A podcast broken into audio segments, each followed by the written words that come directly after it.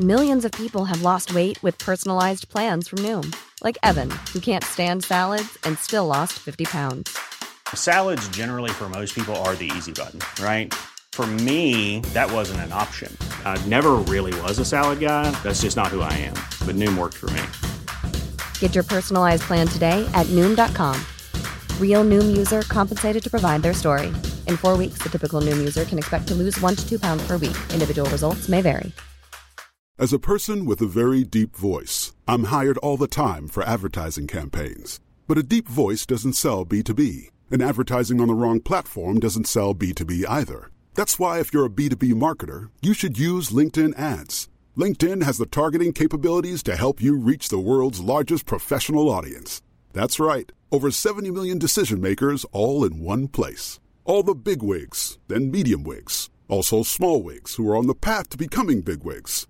Okay, that's enough about wigs. LinkedIn ads allows you to focus on getting your B2B message to the right people. So, does that mean you should use ads on LinkedIn instead of hiring me, the man with the deepest voice in the world? Yes. Yes, it does. Get started today and see why LinkedIn is the place to be to be. We'll even give you a $100 credit on your next campaign. Go to linkedin.com slash results to claim your credit. That's linkedin.com slash results. Terms and conditions apply. Hey, I'm Ryan Reynolds. Recently, I asked Mint Mobile's legal team if big wireless companies are allowed to raise prices due to inflation. They said yes. And then when I asked if raising prices technically violates those onerous two-year contracts, they said, what the f*** are you talking about, you insane Hollywood ass?"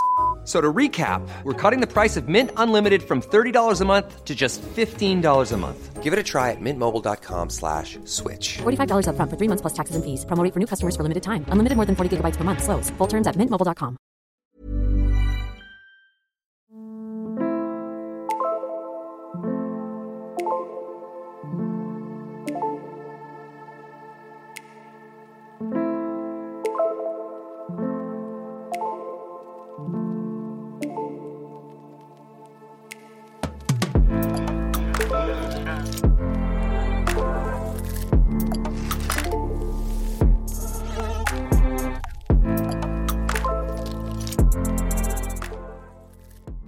سلام. من عباس سیدینم و این اپیزود 22 از پادکست پرسه است. تو پادکست پرسه من از کنجکاویام، گشت و گذارام و پرسه هام لابلای کتابا میگم. اپیزود 22 پرسه در دیماه 1400 منتشر میشه.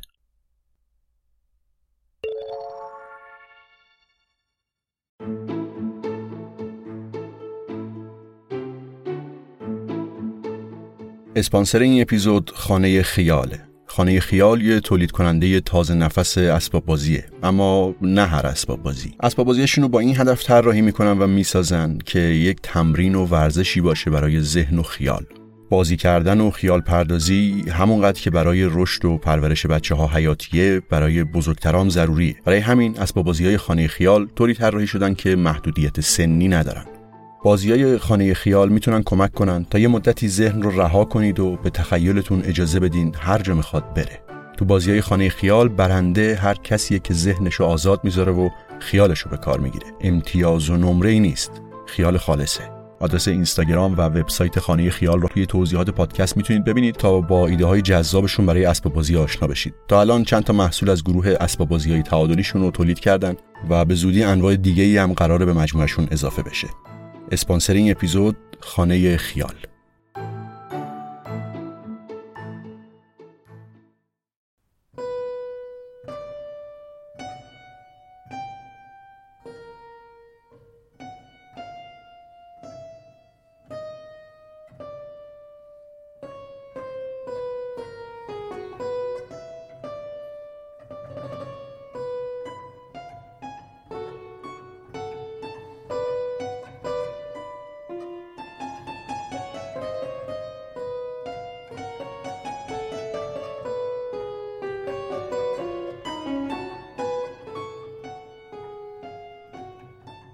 تو اپیزود قبلی گفتم یکی از استدلالهای قدیمی که قبل از داروینم برای توضیح پیچیدگی های طبیعت وجود داشت استدلال مبتنی بر نظم و طراحی بود. از ویلیام پیلی به عنوان یه مثال نقل کردم که می‌گفت فرض کنید وسط یه جنگلی دارین راه میرین و می‌بینین یه چیزی رو زمین افتاده. بررسیش می‌کنید ببینید که یه ساعته. ساختار منظم و دقیق و خیلی پیچیده ای داره و یه هدفی داره انگار. برای نشون دادن زمانه. و پیلی می‌گفت همه اینا اشاره داره به اینکه یه ساعت سازی اینو طراحی کرده و ساخته. و به همین ترتیب اگه به دنیای طبیعت نگاه بکنیم همین رو می‌بینیم. این پیچیدگی و نظم واقعا حیرت انگیز دنیای حیات رو که می‌بینیم نتیجه می‌گیریم که یه ساعت سازی اونو ساخته. این استدلال خیلی هم خوب با تقریبا تمام مشاهده های روزمره ما جور در میاد. همیشه می‌بینیم که یه موجود بزرگ و پیچیده لازمه که یه چیز ساده ای رو بسازه. همیشه به یه نجار هوشمندی نیازه که یه صندلی بسازه. یه عده حتی حدس می‌زنن که این ایده حتی قبل از هوموسیپینا مثلا از زمان هومو هابیلیس به تدریج شکل گرفته. خیلی ریشه دار این ایده و بنابراین به این راحتی ها نمیشه کنارش گذاشت. واقعا هم سواله که این پیچیدگی طبیعت چطور به وجود اومده. مثلا اگه بخوایم واکنش های شیمیایی رو که فقط توی یه دونه سلول انجام میشه لیست بکنیم یک فهرست بلند بالا و پیچیده و در همی میشه که درک کردنش واقعا سخته. تازه این فقط مال یه دونه سلوله. تو بدن هر کدوم از ماها بیشمار سلول هست و بعدم این همه آدم هست این همه موجودات دیگه با این نظم پیچیده و حیرت انگیز. نظم توی دنیای زیست شناسی چجوری شکل گرفته؟ بذاریم با یه مثال مسئله رو روشن‌تر کنیم. احتمالا تصویر پرواز گروهی پرندهایی مثل انواعی سارها یا استارلینگ رو دیدیم. از دور که نگاه می‌کنیم یه توده در هم می‌بینیم که به شکل عجیب و غریبی توی هوا حرکت می‌کنه میچرخه شکلش عوض میشه و گروهشون تا جایی هم که می‌دونیم هیچ رهبر و هدایت کننده هم نداره. تعداد پرنده ها توی چنین گروهی گاهی به چند هزار تا می‌رسه و البته هیچ وقتم دو تا پرنده اون وسط گروه بین زمین و آسمون با هم تصادف نمی‌کنن. انگار کل اون گروه پرنده ها مثل یه موجود زنده واحد داره عمل می‌کنه. شبیه همین نوع حرکت های گروهی رو مثلا تو بعضی ماهی ها هم می‌بینیم. یه توده بزرگ از ماهی ها شنا می‌کنن گاهی جهتشون رو انگار تصادفی دارن عوض می‌کنن. میچرخن باز و بسته میشن و اینجا هم می‌بینیم هیچ کدوم از ماهی ها نقش هدایت کننده حرکت رو نداره. داستان چیه؟ این رفتار واقعا معجزه مانند چطور انجام میشه؟ این نظم از کجا میاد؟ فرض کنید شما می‌خواین رفتار چنین پرنده ها یا ماهی های رو تو کامپیوترتون شبیه سازی بکنید. مثلا می‌خواین یه screen saver ی برای کامپیوتر بسازین که توش یه تعدادی نقطه مثل اون پرنده ها پرواز می‌کنن و میچرخن. از هر برنامه نویسی بپرسین میگه این مسئله یه راه راحت داره. اینکه بخوای مثل یه طراح رقص یه طراح مثلا باله کل حرکت گروه رو طراحی بکنی این راه به جایی نمی‌بره. اما یه راه دیگه هست که خیلی راحتتر و سرراستتر نتیجه میده. راهی که یه مفهوم خیلی جذاب و عجیب رو نشون میده. برای اینکه رفتار کل اون دسته پرنده رو شبیه سازی بکنی به جای اینکه وقت تو صرف تحلیل و شبیه سازی کل دسته بکنی و ببینی که مثلا بر اساس چه قانونی اون توده در هم بر هم حرکت می‌کنه بیا فقط روی یه دونه پرنده تمرکز کن. تو اون شبیه سازی که داری می‌کنی یه پرنده یا یه نقطه توی کامپیوتر تو طراحی کن. یه سری قانون محلی بذار نه قانون کلی و بزرگ. مثلا اینکه اگه از سمت چپ فاصلت با نفر بغلی کمتر از دو واحد شد برو به راست و برعکس. بعد این قانونا رو یه قدری توسعه بده پیچیده ترش کن. اگه دو تا پرنده از پایین و چپ از حد مجاز نزدیکتر شدن یه ترکیب وزنی احتمالی تعیین کن که جهت حرکت چقدر رو به کدوم طرف عوض بشه. یه چیزایی از این دست. بعد به اون پرنده شبیه سازید یه حد کمی از رفتار تصادفی بده. مثلا اینکه هر از گاهی چند درجه به صورت تصادفی جهت حرکتش تغییر بکنه. قدم بعدی اینه که حالا از این پرنده شبیه سازی شدت هزار تا کپی کن بذار توی فضای دیجیتالی مانیتورت پرواز بکنن و بر اساس اون قوانین مشابه روی پرواز همدیگه اثر بذارن. احتمالا مجبور میشی چند دفعه برگردی و اون قوانینی که برای اون پرنده اولیه ساخته بودی کمی دستکاری بکنی تا رفتارشون شبیه به اون پرنده های واقعی بشه. اما نکته مهم اینه. سعی نکن که رفتار کل دسته پرنده رو شبیه سازی بکنی. به جاش رفتار فقط یکی از پرنده ها رو شبیه سازی کن. بعد از چند بار آزمون و خطا می‌تونی کم کم به شبیه سازی اون پرواز شگفتانگیز پرنده های واقعی نزدیک بشی. آزمون و خطا هم که میگم یعنی وقتی می‌بینی که درست عمل نمی‌کنه برمیگردی و قوانینی رو که فقط برای یه دونه پرنده نوشته بودی یه کمی تغییر میدی. و این تغییر رو توی اون هزار تا پرنده شبیه سازی copy paste می‌کنی.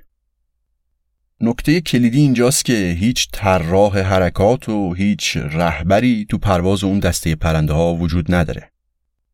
نظم و سازماندهی و ساختار و اون تصویرهای شگفتانگیزی که ما با چشم می‌بینیم همه محصولات اون قوانینی هستن که به صورت محلی و تو مقیاس کوچیک عمل می‌کنن. اون نظم و سازماندهی و ساختار در نتیجه این قوانین ظاهر میشه، بروز می‌کنه. قوانین ما برای حرکت کل گروه نیست. فقط برای پرواز یه دونه پرنده است. یعنی هر پرنده توی هر لحظه فقط داره بر اساس محیط و پرنده های دیگه‌ای که نزدیکش هستن عکس عمل نشون میده و رفتار می‌کنه. کلید ماجرا هم توی اون کلمه ظاهر شدنه. گفتم برای شبیه سازی پرواز اون دسته پرنده ها یه راه اینه که بخوایم رفتار کل گروه رو به عنوان یک کل شبیه سازی بکنیم. یعنی قوانین کلی داشته باشیم. این رو گاهی بهش میگن نظم از بالا به پایین یا طراحی از بالا به پایین. تاپ داون دیزاین مثل وقتی که یه ساختمون می‌خوایم بسازیم. نقشه می‌کشیم و از اول همه چیز معلومه. اما راه دیگه و راه عملی شبیه سازی این پدیده مورد نظرمون اینه که فقط یه دونه پرنده رو شبیه سازی کنیم و بقیه اون رفتارها و اون سازماندهی و نظم و ساختار در نتیجه همون قوانینی که فقط برای یه دونه پرنده نوشتیم ظاهر میشه. این نوع نظم سازماندهی رو گاهی بهش میگن نظم پایین به بالا یا طراحی پایین به بالا bottom up دیزاین خب این به داستان تکامل و فرگشت ربطی داره؟ الان میگم.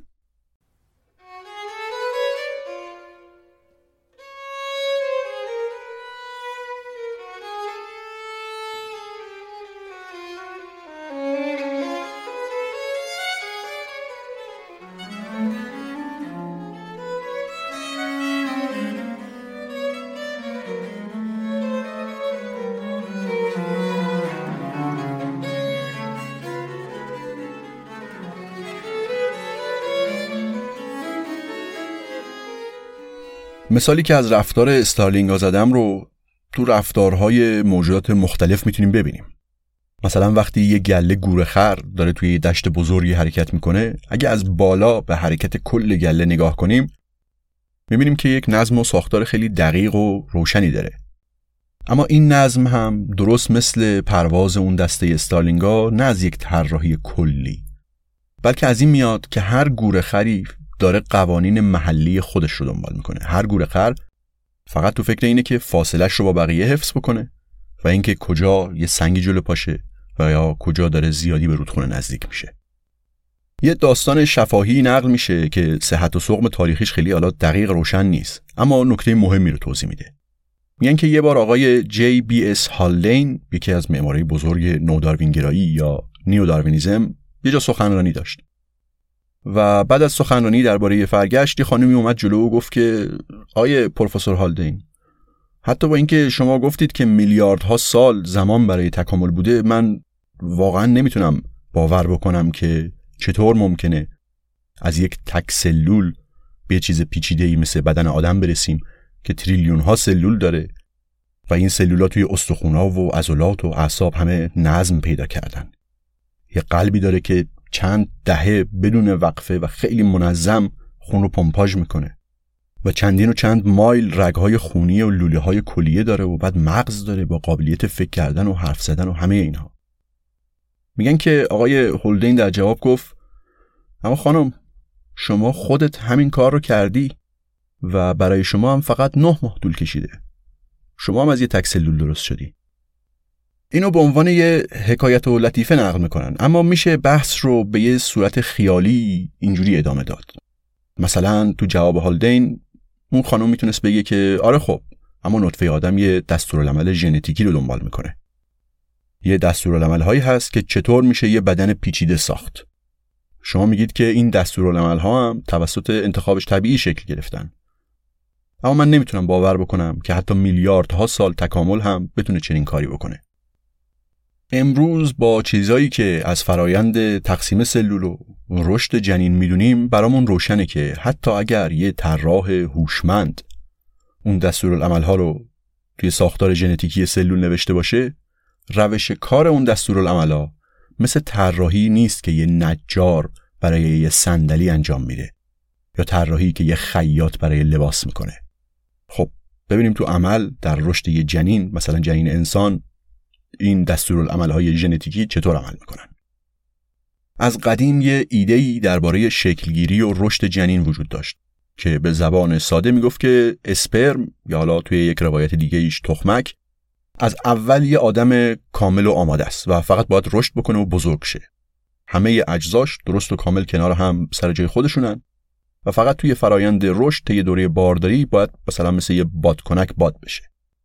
این ایده یه مشکلات واضحی هم داشت دیگه. مثلا اگه اسپرم خودش یک انسان کامله ولی حالا خیلی خیلی خیلی کوچولو پس یعنی آدم همه ویژگی رو باید از پدرش بگیره. و برعکس اگه تخمک یک آدم کامله همه ویژگیاش رو باید از مادرش بگیره. اما خب به چشم و واضح می‌بینیم که اینطوری نیست. یه حاشیه بریم. یکی از سوالا این بود که خب اگه اسپرم سازنده جنین و نوزاد بعدیه پس چطور ممکنه که اصلا نوزاد دختر به دنیا بیاد؟ چون اسپرم رو بدن مرد درست می‌کنه. بدن مرد چطوری می‌تونه یه زن درست بکنه؟ بدن مرد از کجا می‌دونه که بدن زن چجوری باید ساخته بشه؟ بعد یکی از جوابایی که به این سوال دادن این بود که خب بیزه های مرد هر کدوم اسپرم های مخصوص تولید می‌کنن. بیزه چپ اسپرم هایی تولید می‌کنه که بعدا به نوزاد پسر تبدیل میشه و اسپرمای بیزه راستم دختر تولید می‌کنن. این نظر قدیمی یه پیامدهای عجیبی هم داره. یکیش اینه که اهمیت بیزه چپ بیشتر از بیزه راست شد. و این اهمیت هنوز هم توی نظرات غیر علمی وجود داره و ادامه داره. ریشه این اهمیت بیزه چپ برمیگرده به فلسفه یونان و نوشته های آناکساگوراس فیلسوف یونانی. البته این ایده برای اون زمان خودش یک ایده بزرگ و مهمی بود. یه سوالهایی رو جواب می‌داد و یه بخشی بود از نظر کلی آناکساگوراس درباره مفهوم تقارن توی طبیعت. اما در طول زمان از اونجا ترجمه شده و وارد سنت های فکری دیگه هم شده و می‌بینیم که امروز هم این اهمیت بیزه چپ در برابر بیزه راست همچنان پاورجاست. بگذاریم برگردیم به ماجرای جنین و مسئله نظم از پایین به بالا. این نظریه که اسپرم بالا یا تخمک یک آدمک کوچیکه که فقط باید رشد بکنه یک مشکل دیگه ای هم داشت. اونم این بود که خب اگه این درست باشه در درون اون آدمک کوچیک باید اسپرمای فرزنده های اون اسپرم باشه. یعنی آدمک های باز هم کوچیکتر. و باز در درون اون آدمک هم باز باید بذر فرزندهای اون آدمک هم باشه. یعنی همینجوری الا آخر مثل عروسک های تو در توی روسی راشندال. این ایده هم جذابیت خاص خودشو داشت. مثلا می‌تونست یک توصیف ظاهرا طبیعی و عینی ایجاد بکنه برای یه مفهوم مذهبی. اگه این ماجرا درست باشه پس اون روزی که آدم سیب رو خورد و گناه ازلی رو مرتکب شد همه ما اونجا بودیم و اصلا جزئی از اون گناه بودیم. و اینجوری مفهوم گناه ازلی یه معنای عینی پیدا می‌کنه. اما تصویر ما امروز از رشد جنین اصلا اینجوری نیست. این روایت ها همه بر این فرض استوارن که یک نقشه و طراحی قبلی وجود داره و فقط باید اجرا بشه. وقتی کتابای زیست شناسی رو می‌خونیم مدام میگن که دی ای نقشه ساخت بدن موجود زنده است. هی این جمله تکرار میشه. اما اینجوری نیست. یعنی دقیقا اینجوری نیست. این یه استعاره یه کمی نادقیقه که اگه حواسمون نباشه مایه سوء برداشت و کچ فهمی میشه. اگه قرار بود دی ای نقشه باشه مثل نقشه ساخت یه ماشین باید یه تناظر یک به یکی بین نقشه و اجرای نقشه وجود می داشت. یعنی وقتی محصول نهایی که ماشینه چهار تا چرخ داره باید روی نقشه هم همون چهار تا چرخ رو به یک شکلی ببینیم. اما وقتی به دی ای نگاه می‌کنیم چنین تناظری نمی‌بینیم. یکی از نتایجی که حالا بعدتر بهش برمیگردیم اینه که دی ای اگر مثل نقشه بود می‌شد توش تجدید نظر کرد. برگشت و اصلاحش کرد. وقتی یه معمار می‌خواد یه ساختمونو بسازه اول اونو طراحی می‌کنه و بعد در طول یه سلسله مراتب مدیریت و اجرا عملیات ساخت و ساز به اجزای مختلف تقسیم میشه و هر بخش رو به یه گروهی میسپرن و همینطور جز به جز تا دستورالعملهایی که به هر فرد کارگرد میدن این روند ادامه داره تا بنا کامل بشه شکل نهایی هم تقریبا همون چیزیه که طراح از اول در نظر گرفته این همون طراحی از بالا به پایینه تاپ دان دیزاینه طراحی پایین به بالا چیزی که تو شکلگیری موجودات زنده می‌بینیم کاملا متفاوته. مثل همون شبیه سازی پرنده ها هیچ طراحی کاملی هیچ دیزاین کاملی برای محصول نهایی وجود نداره. فقط یه سری قوانین محلی هست که هر سلول بسته به شرایط محلیش بر اساس اون قوانین عمل می‌کنه. و اون ساختار نهایی به تدریج دوباره همون کلمه ظاهر میشه. بدن یه آدم یه پرنده یه الاغ دلفین یا هر موجود زنده دیگه ای چنان با دقت و نظم سر هم شدن که به نظر غیر ممکن می‌رسه که تصور بکنیم ژنایی که اونا رو می‌سازن یک نقشه اولیه و کامل نداشته باشن. اما نه.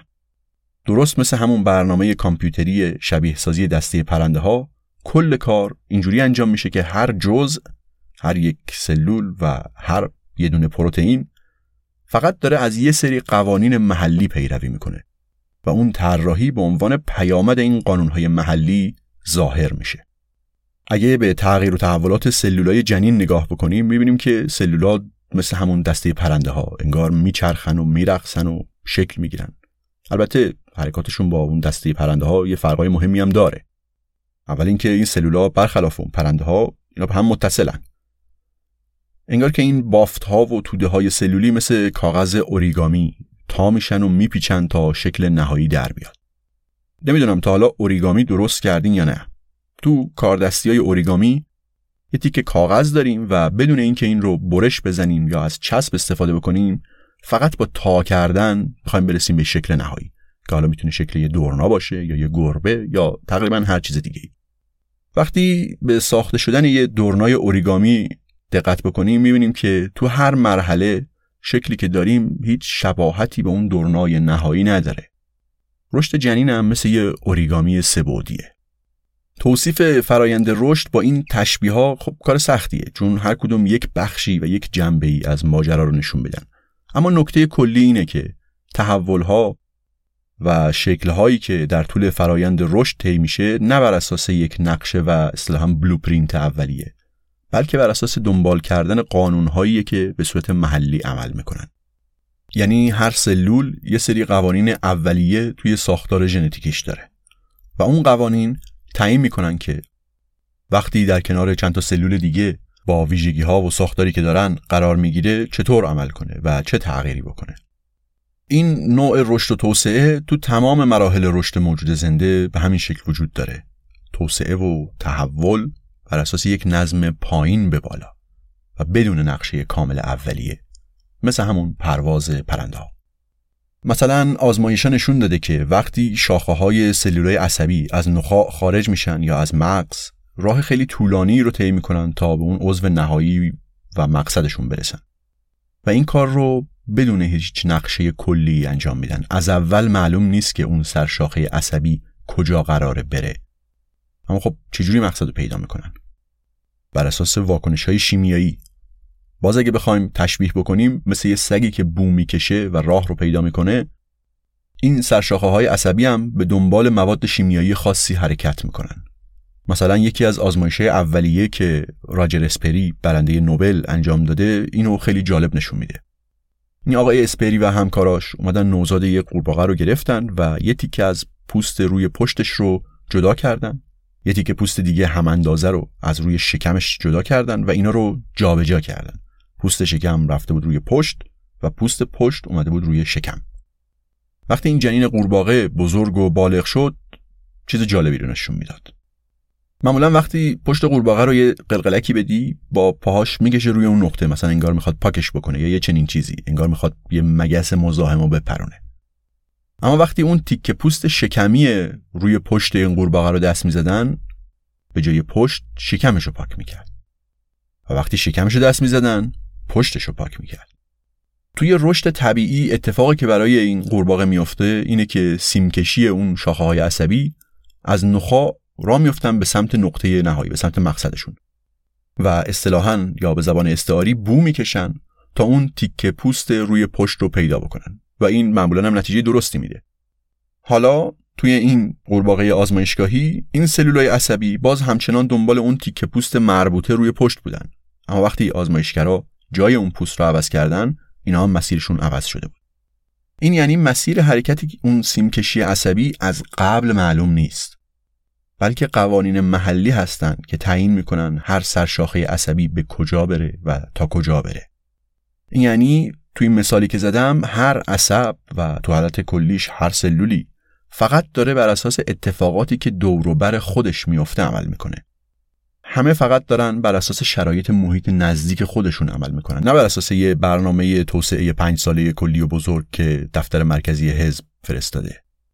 با همه اینا باید اون استعاره دی ای و ژنتیک به عنوان نقشه و بلوپرینت رو کنار بذاریم. به جاش می‌تونیم تشبیه کنیم که دی ای نه یه نقشه بلکه بیشتر شبیه رسپیه شبیه دستور طبخه.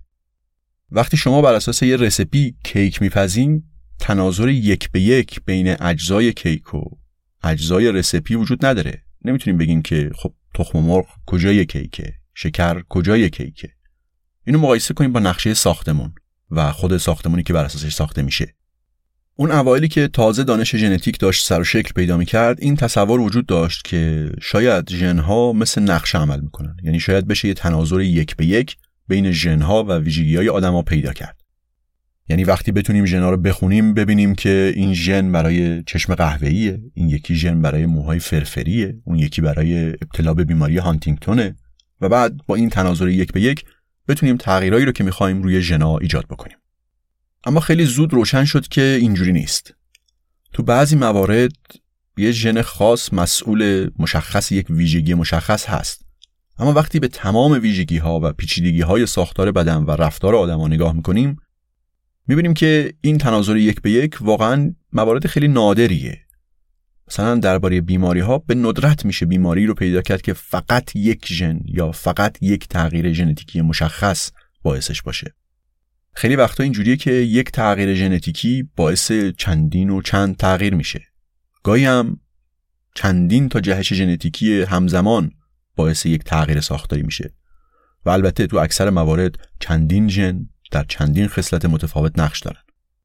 مثلا اگه توی رسپی کیک شکر رو بیش از اندازه بریزیم چند تا تغییر همزمان ایجاد میشه که لزوما هم همه اینا خوب یا مفید یا مطلوب نیستن. شکر بیشتر باعث میشه که خب مزه کیک شیرینتر بشه. اما از طرف دیگه باعث میشه که بافت کیک هم تغییر بکنه. البته مواردی هم داریم که فقط یک تغییر ژنتیکی باعث یه تغییر خاص و مشخص میشه. مثلا از بیماری هانتینگتون اسم بردم. این بیماری فقط با یه جهش ژنتیکی روی فقط یکی از ژنهایی ایجاد میشه که روی کروموزوم شماره 4 قرار داره. اما چنین مواردی واقعا کمیابن. همه این تشبیه ها و مثال ها برای نشون دادن یه نکته خیلی کلیدی و مهم بود. نوع نظمی که در طبیعت می‌بینیم با اون چیزی که ما انسان ها می‌سازیم و طراحی می‌کنیم کاملا متفاوته. ما توی ساخته هامون از نظم بالا به پایین استفاده می‌کنیم. نقشه یه صندلی رو می‌کشیم و بر اساس اون نقشه صندلی رو می‌سازیم. اما موجودات زنده اینجوری نیستن. اونا بر اساس نظم پایین به بالا ساخته میشن. یا بهتر بگیم توسعه پیدا می‌کنن. خب این وسط انتخاب طبیعی چه کار است؟ تو اپیزود قبلی گفتم که ایده اصلی داروین خود مفهوم انتخاب طبیعی بود. حالا که فهمیدیم خیلی از جلوه ها و بروزهای نظم و ساختار توی طبیعت نه بر اساس طراحی اولیه بلکه بر اساس یک نظم پایین به بالا شکل می‌گیرن ببینیم نقش انتخاب طبیعی کجای این داستانه. دوباره برگردیم به اون برنامه کامپیوتری که داشتیم برای شبیه سازی پرواز دست پرنده می ساختیم.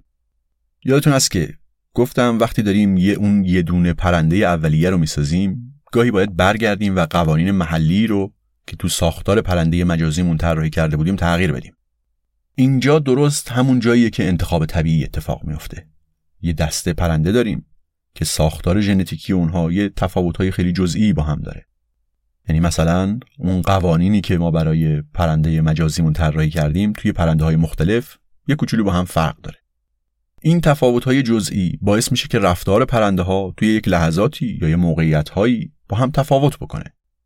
اگه این تفاوت رفتار به یه شکلی توی یک زمانی یه موقعیتی جایی باعث بشه که اون پرنده شانس بیشتری برای بقا و تولید مثل پیدا بکنه اون رفتار و اون ترکیب ژنتیکی که سازنده اون بدنی بود که اون رفتار رو انجام می‌داد شانس بیشتری داره که توی نسل بعد و نسلهای بعد خودش رو گسترش بده و تکثیر بکنه این همون انتخاب طبیعی Say hello to a new era of mental health care. Cerebral is here to help you achieve your mental wellness goals with professional therapy and medication management support. 100% online. You'll experience the all new Cerebral Way, an innovative approach to mental wellness designed around you. You'll get a personalized treatment plan from a therapist, prescriber, or both in a safe and judgment free space. Your cerebral therapist or prescriber will outline a customized plan with clear milestones along the way so you can get to feeling your best. With Cerebral, you're not alone in your mental health journey. We're here to empower you to live a fulfilling life. So take that first step towards a brighter future and sign up today at cerebral.com slash podcast and use code ACAST to get 15% off your first month. Offer only valid on monthly plans. Other exclusions may apply. Offer ends July 31st, 2024. See site for details. As a person with a very deep voice, I'm hired all the time for advertising campaigns.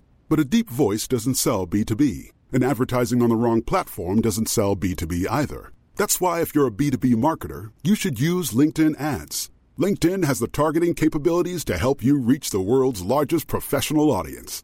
That's right, over 70 million decision makers all in one place. All the big wigs, then medium wigs, also small wigs who are on the path to becoming big wigs. Okay, that's enough about wigs. LinkedIn ads allows you to focus on getting your B2B message to the right people. So, does that mean you should use ads on LinkedIn instead of hiring me, the man with the deepest voice in the world? Yes. Yes, it does. Get started today and see why LinkedIn is the place to be to be. We'll even give you a $100 credit on your next campaign. Go to linkedin.com slash results to claim your credit. That's linkedin.com slash results. Terms and conditions apply.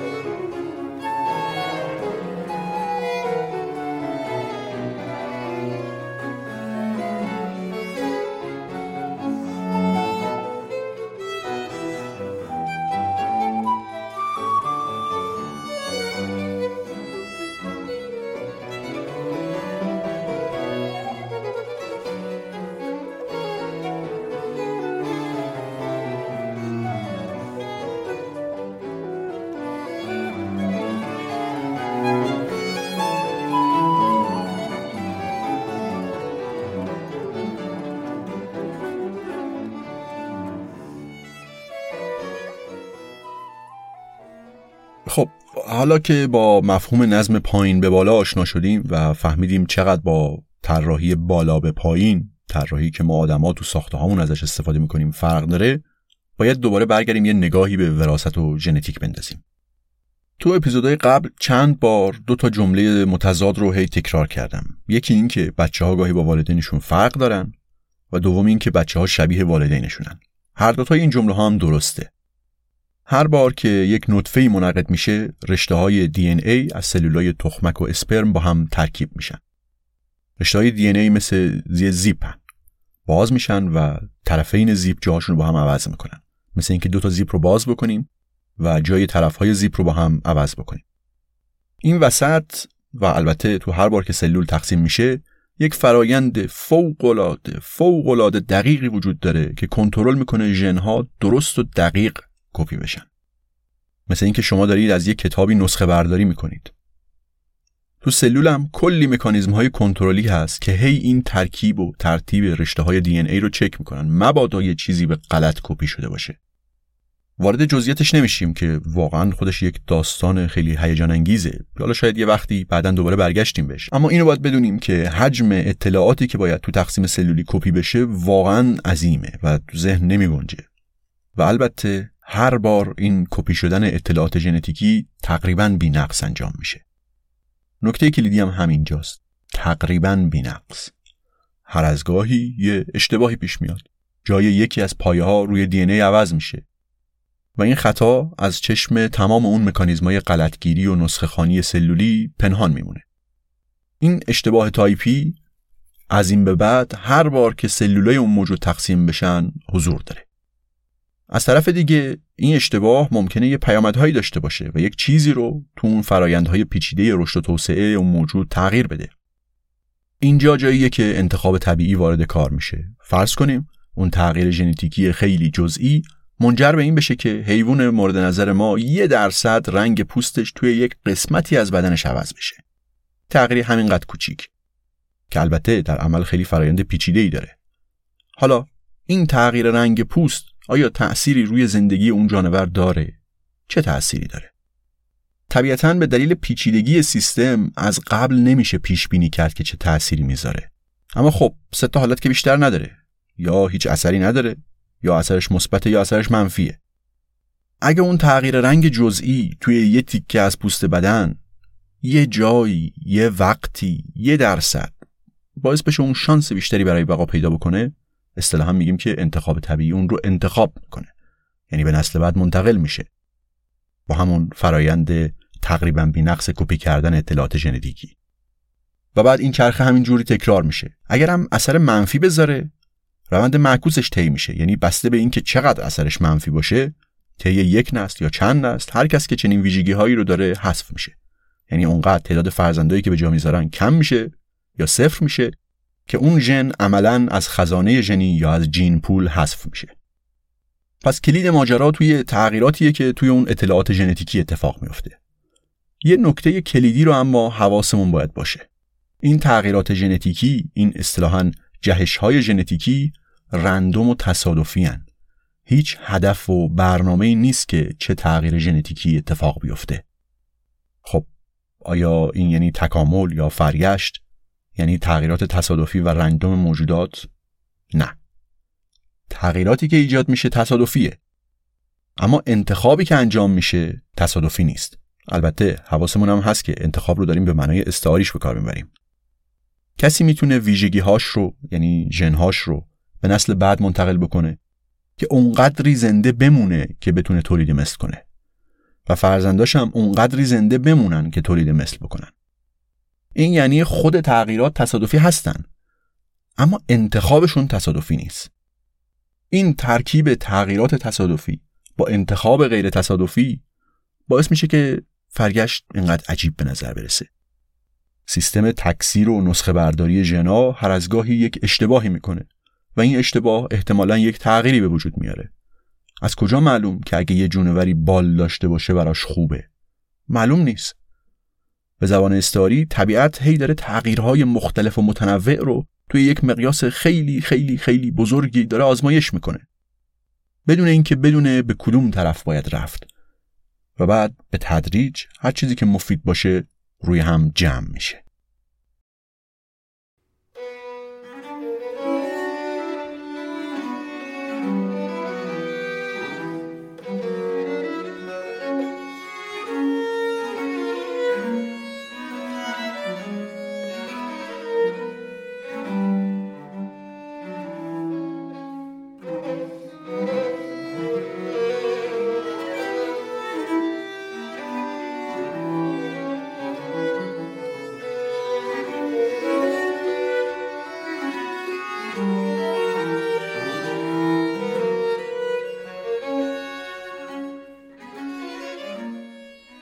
خب شاید هنوز نتونیم بپذیریم که یه چیز پیچیده ای مثل چشم یا بال پرنده ها طی چنین آزمون و خطایی در طول زمان شکل گرفته باشه.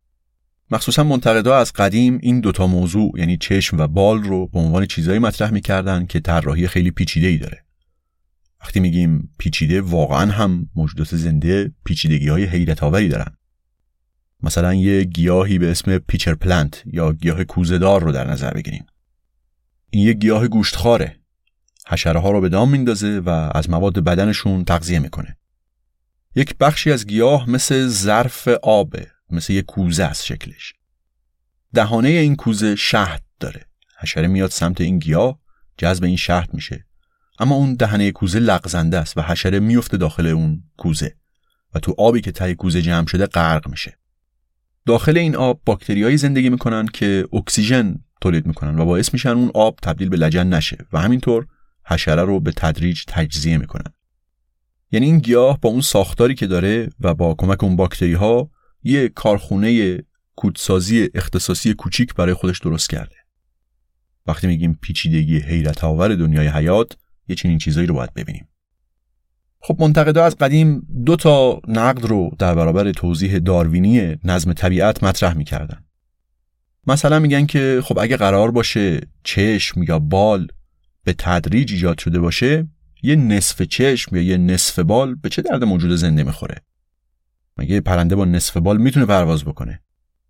از طرف دیگه اجزای بال و چشم اونقدر پیچیده و به هم متصله که هر کدوم نباشه کل مجموعه به درد نمی‌خوره.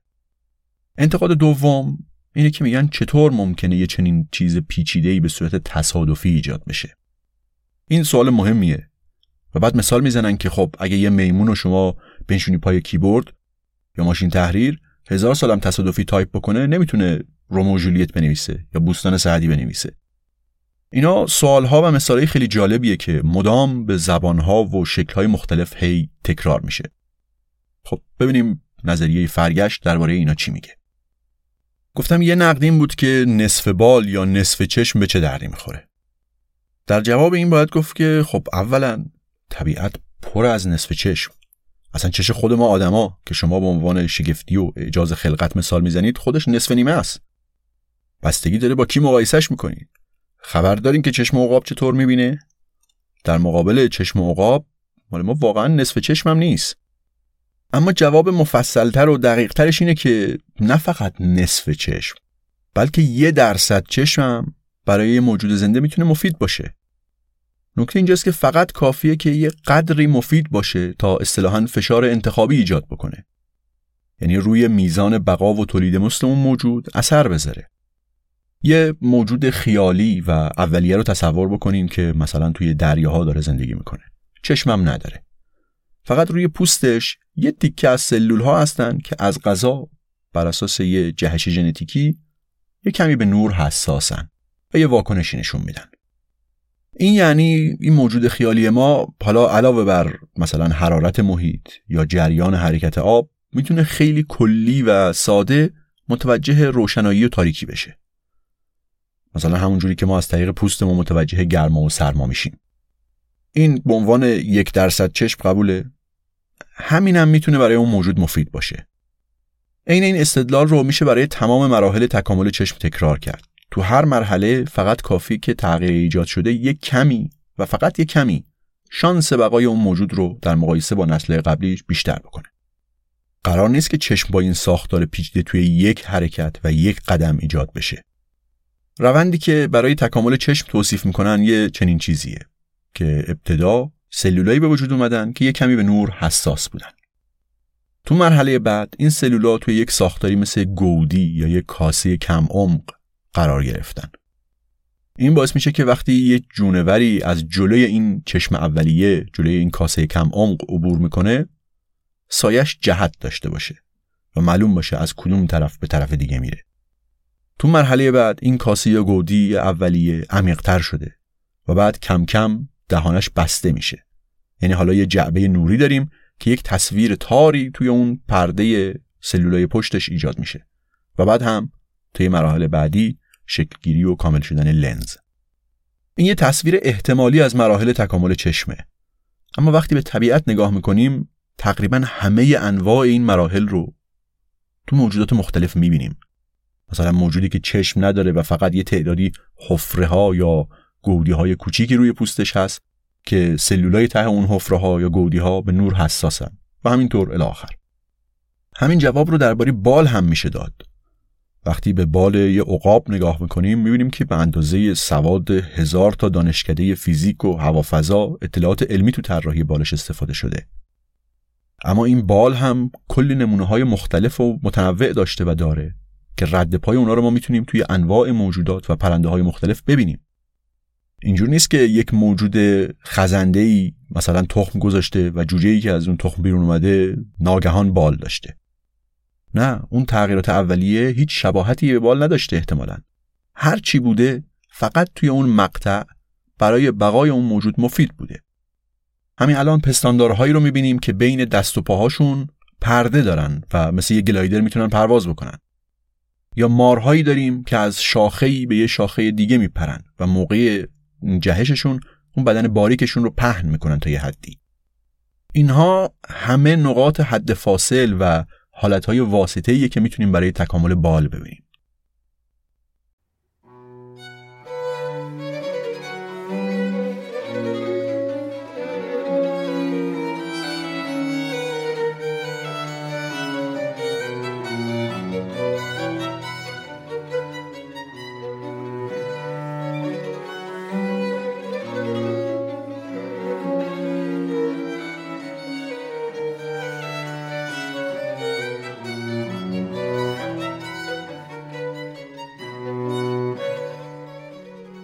انتقاد دوم نکته خیلی مهمتری داره. حرف این بود که خب باشه همه اینا درست. اما شما یه میمون رو بذار پای کیبورد و هزار سالم که تایپ بکنه نمی‌تونه یه کتاب بنویسه. این انتقاد به شکلهای مختلف از طرف گرایش های فکری مختلف تکرار شده. اما همه موضوعشون یکیه. چطور ممکنه تصادفاً یه چیز مفید ساخته بشه؟ جواب مختصرش که تا الان دیگه باید آشنا شده باشیم اینه که به تدریج. اما باز برای اینکه مسئله روشنتر بشه یه مثال بزنم. یه قفل رمزدار رو شما در نظر بگیرید مثلا صندوق یه بانک مثل چیزی که تو فیلم ها می‌بینیم. و این قفل یه رمز ده رقمی داره. شما توی یک اتاقی گیر افتادید و اگه زود رمز رو پیدا نکنید هوا تموم میشه و خب به تبع شما هم تموم میشه چقدر وقت دارین که این رمز ده رقمی رو حدس بزنید یادمون هم هست که قفل فقط وقتی باز میشه که هر ده رقم رو همزمان درست وارد بکنیم. ده تا رقم داریم صفر تا نه و ده تا جایگاه یعنی ده به توان ده تا ترکیب مختلف. اگه امتحان کردن هر ترکیب فقط یک ثانیه وقت بگیره یه چیزی بیشتر از 317 سال وقت لازمه تا همه رمزها رو امتحان بکنیم. یعنی اگه اون روزی که آقای فردریش هندل اولین اپراش رو برای اولین بار تو قرن 17 هم اجرا کرد شما شروع می‌کردین به امتحان کردن رمزها. این روزا که من دارم این پادکست رو می‌سازم دیگه کارتون باید تموم شده باشه. اما حالا یه قفل رمزدار دیگر رو تصور بکنیم. اینم یه رمز ده رقمی داره اما یه فرقی با قفل قبلی داره. قفل قبلی اینجوری بود که باید هر ده تا رقمش رو همزمان درست وارد بکنید تا باز بشه. اما این یکی اینجوریه که هر کدوم از رقم ها رو که درست وارد بکنید قفل یه نمه باز میشه. و اولا شما متوجه میشین که اون رقم درست بوده و دیگه تغییرش نمیدیم. و دوما کمی هم هوا وارد میشه. باز کردن این قفل چقدر طول می‌کشه؟ قبلی ده به توان ده ثانیه بود. این یکی ده ضرب در ده ثانیه است. یعنی یک دقیقه و نیم تقریبا. تفاوت یه بار دیگه ببینید.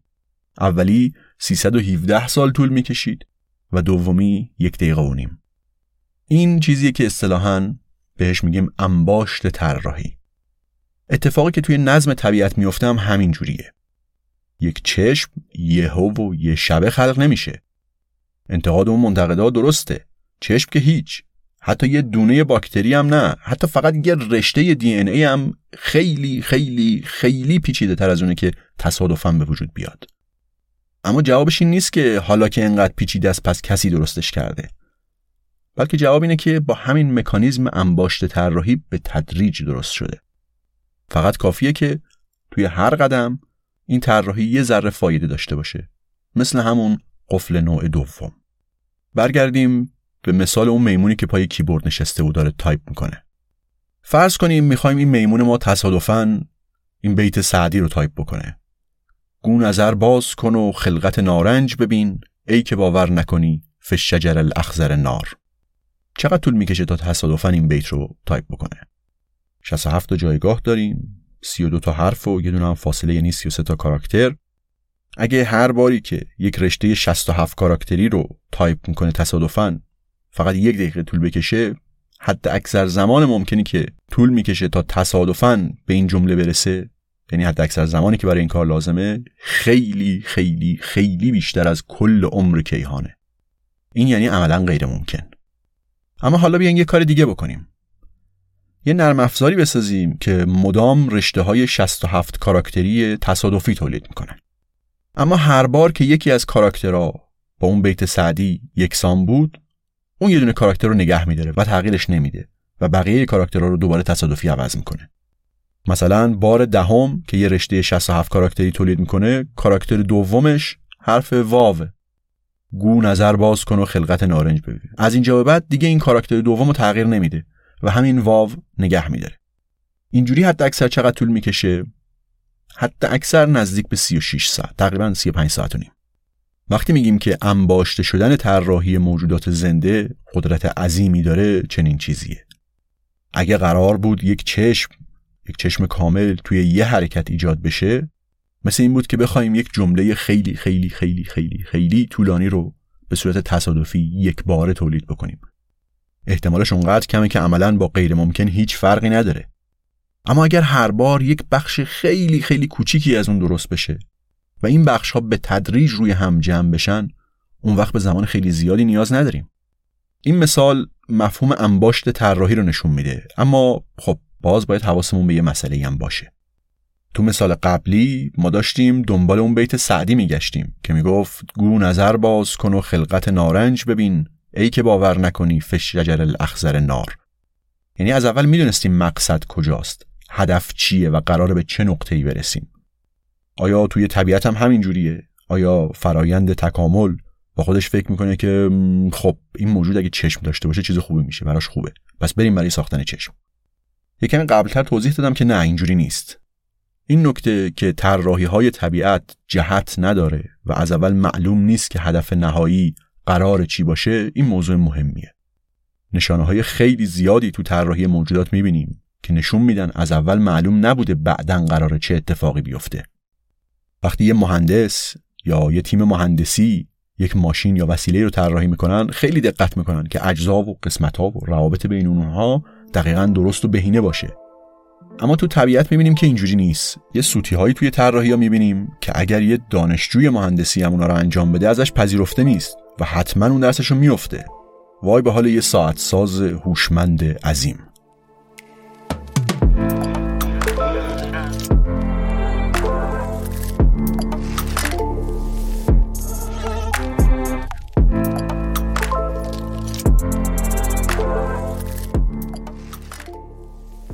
این اپیزود 22 از پادکست پرسه و بخش سوم از پرونده فقط یک نظریه بود. ممنون از همه شما که پادکست پرسه رو میشنوید و به دوستاتون معرفی می‌کنید. این بهترین و بزرگترین کمکیه که می‌تونید به پادکست پرسه بکنید. و همینطور ممنون از اسپانسر این اپیزود خانه خیال. طبق معمول منابع این پرونده رو توی توضیحات پادکست می‌تونید ببینید. همینطور آدرس اینستاگرام و وبسایت خانه خیال رو هم اونجا می‌تونید پیدا بکنید. پادکست پرسه رو روی اینستاگرام پرسه پادکست و روی توییتر پرسه پی می‌تونید دنبال بکنید.